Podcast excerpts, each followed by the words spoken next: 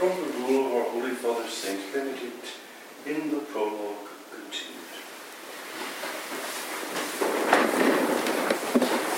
And the Lord, seeking his own workmen in the multitude of the people, to whom he thus crieth out, saith again, Who is the man that will have life, and desireth to see good days? And if thou, hearing him, answer, I am he, God saith to thee, If thou wilt have true and everlasting life, keep thy tongue from evil, and thy lips, that they speak no guile. Turn from evil and do good. Seek peace and pursue it. And when you have done these things, my eyes will be upon you, and my ears will be open to your prayers. And before you call upon me, I will say unto you, Behold, I am here. What can be sweeter to us, dearest brethren, than this voice of the Lord inviting us?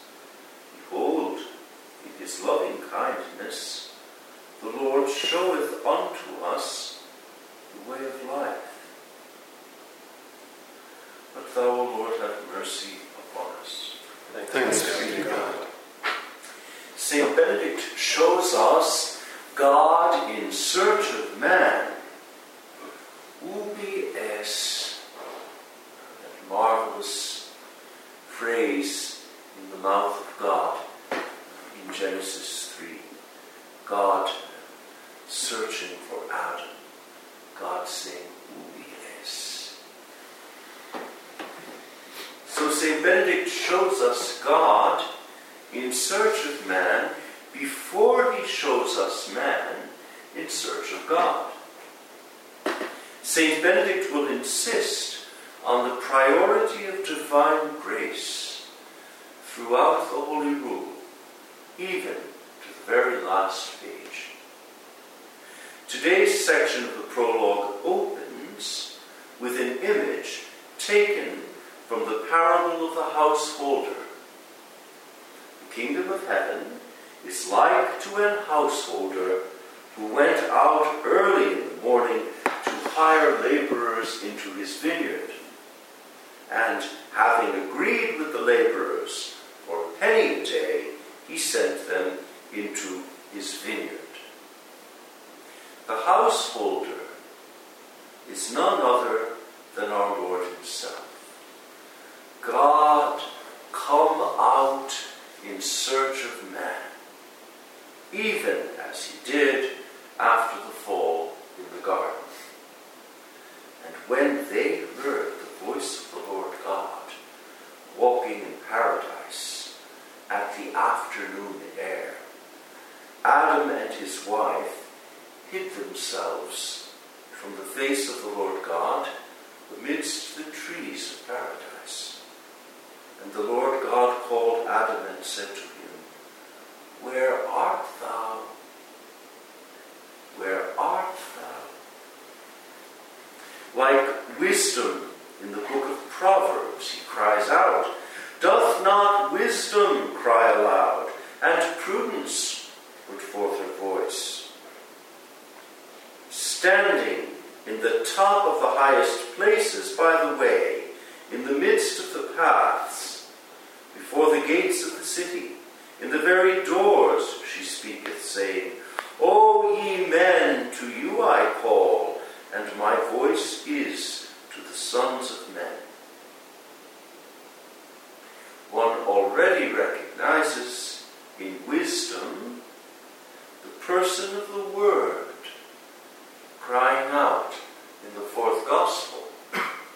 And on the last and great day of the festivity, Jesus stood.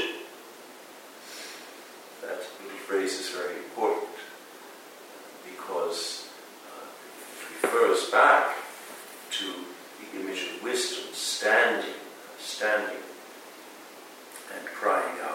Jesus stood and cried, saying, If any man thirst, let him come to me and drink.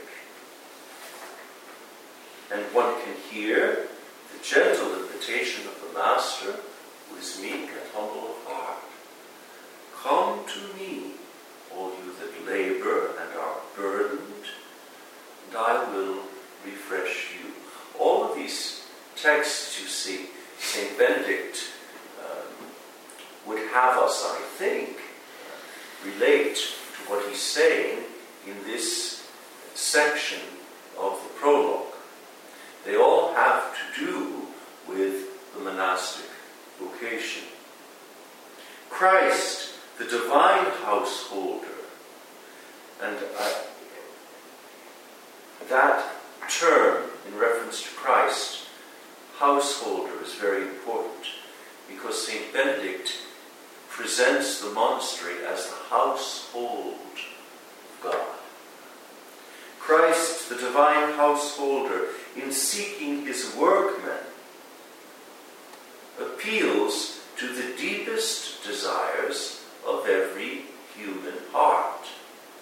Who is the man that will have life and desireth to see good days? Life and happiness. Even the humanists, guided only by the light of natural law, have to admit that man carries within himself the desire for life and for happiness. In his humility, in his exquisite respect for human freedom, God waits for the answer freely given. Ego. St. Benedict just uses that one word. That's the answer. God uh, cries out, Who is the man that will have life and desireth to see good days? And St. Benedict's little man says, Ego.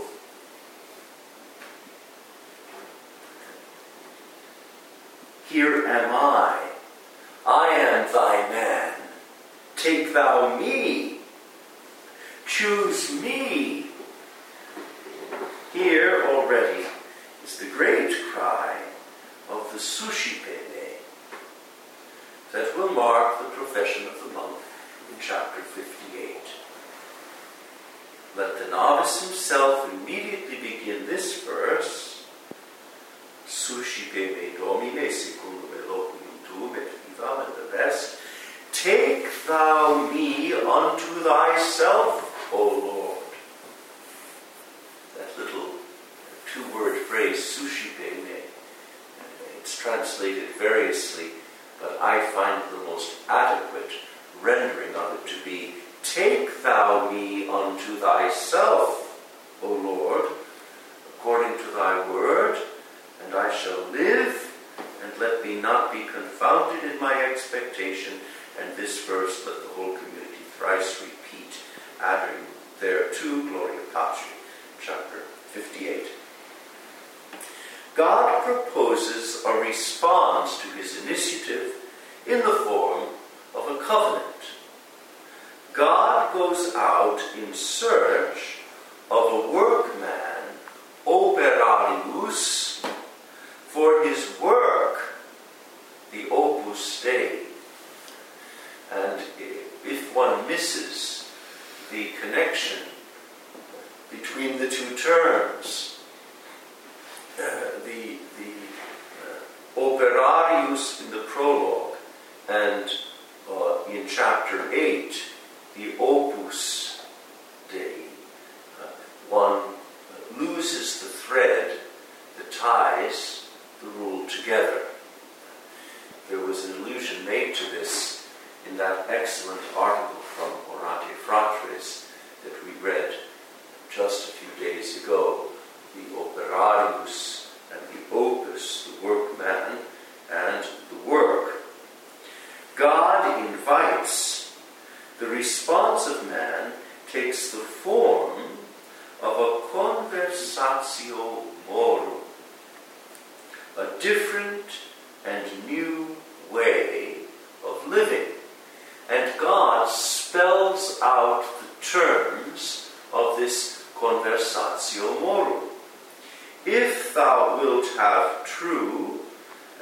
everlasting life, this is what you need to do. Keep thy tongue from evil and thy lips that they speak no guile. We have here the old tradition that teaches us that perfection of life begins with the control of the rudder. And the rudder is the tongue. Control the rudder, you can control the whole vessel. Uh, if you can't control the rudder, you lose control of the whole vessel. And this is why, when God spells out the terms of the conversatio morum, it is the response to his invitation, he begins by saying, If thou wilt have true and everlasting life, keep thy tongue from evil, and thy lips that they speak no guile. Turn from evil, conversatio, uh, conversio, we use both terms to get the fullness of meaning. Uh, turn from evil and do good, seek and pursue it. This response to the initial grace offered disposes a man to receive yet another grace. This one surpassing all that one could have asked for or imagined, the promise of the divine friendship, of intimacy with God. And when these things, when you have shown me that you're serious about responding to my invitation, that's what this means, my eyes will be upon you. It's a very interesting reversal of what we usually think. The monk striving to keep his eyes fixed on God. Says God, will be upon you, and my ears will be open to your prayers. This is very interesting because the first word of the prologue, ausculta, o fili, shows monk opening his ears to the instruction of the master.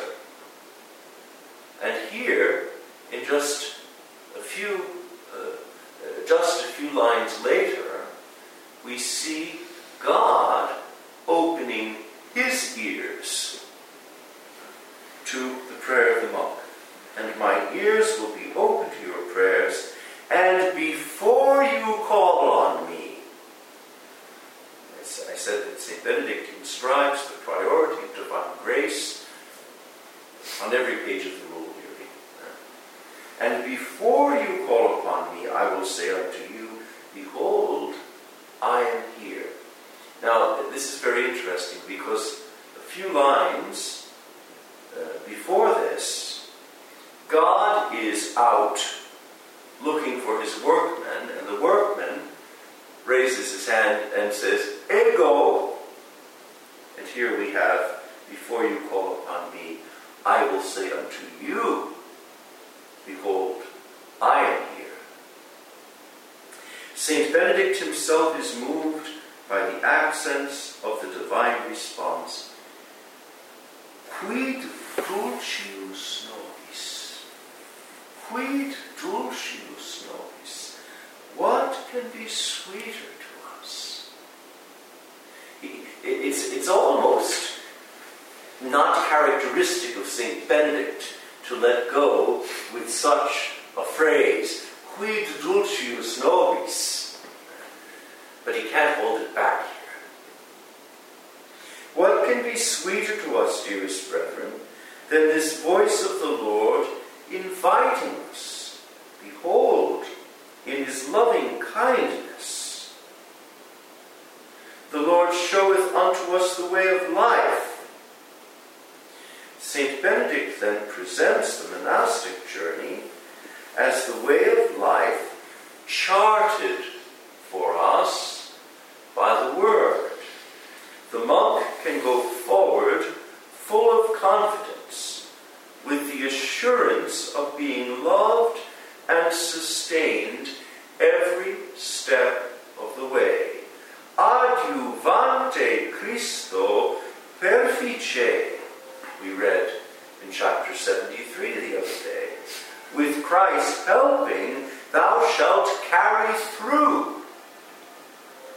Adjuvante Christo perfice, Deo protegente pervenies. Under God's protection, thou shalt arrive. So those last, uh, those phrases taken from the last chapter, uh, chapter 73, uh, throw light on this section of the prologue. Adjuvante Christo perfice. With Christ helping, thou shalt carry through.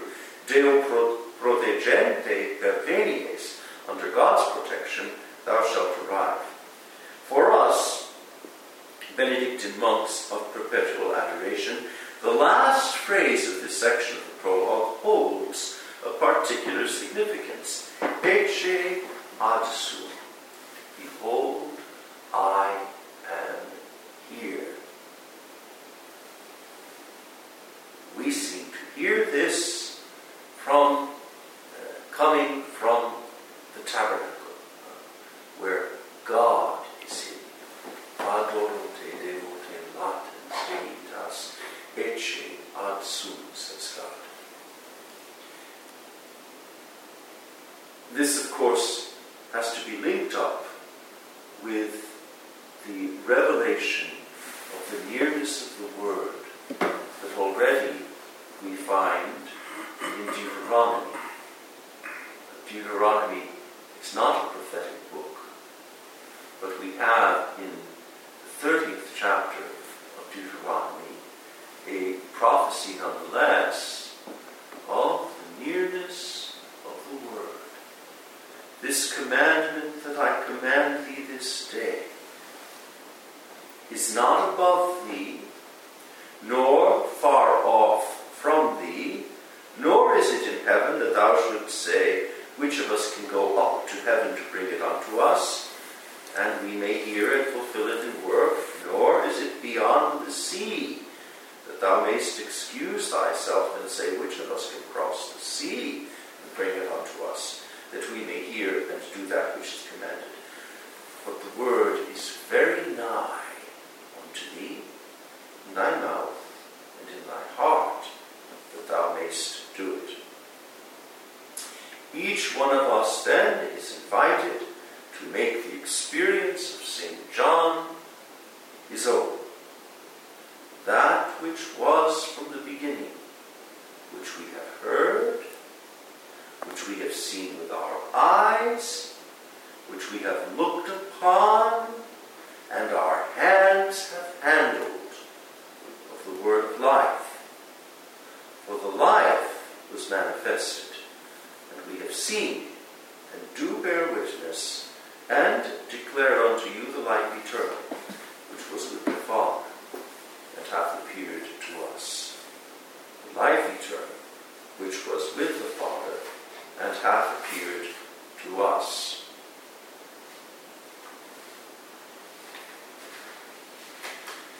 It's astonishing all that is in a single section, even of the prologue.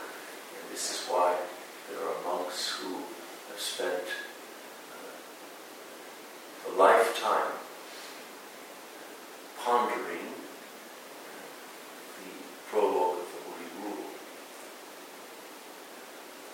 There are scholars who tend to dissect it and look for the sources and approach it with the critical historical method.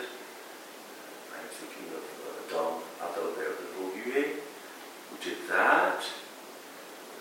But there is a sapiential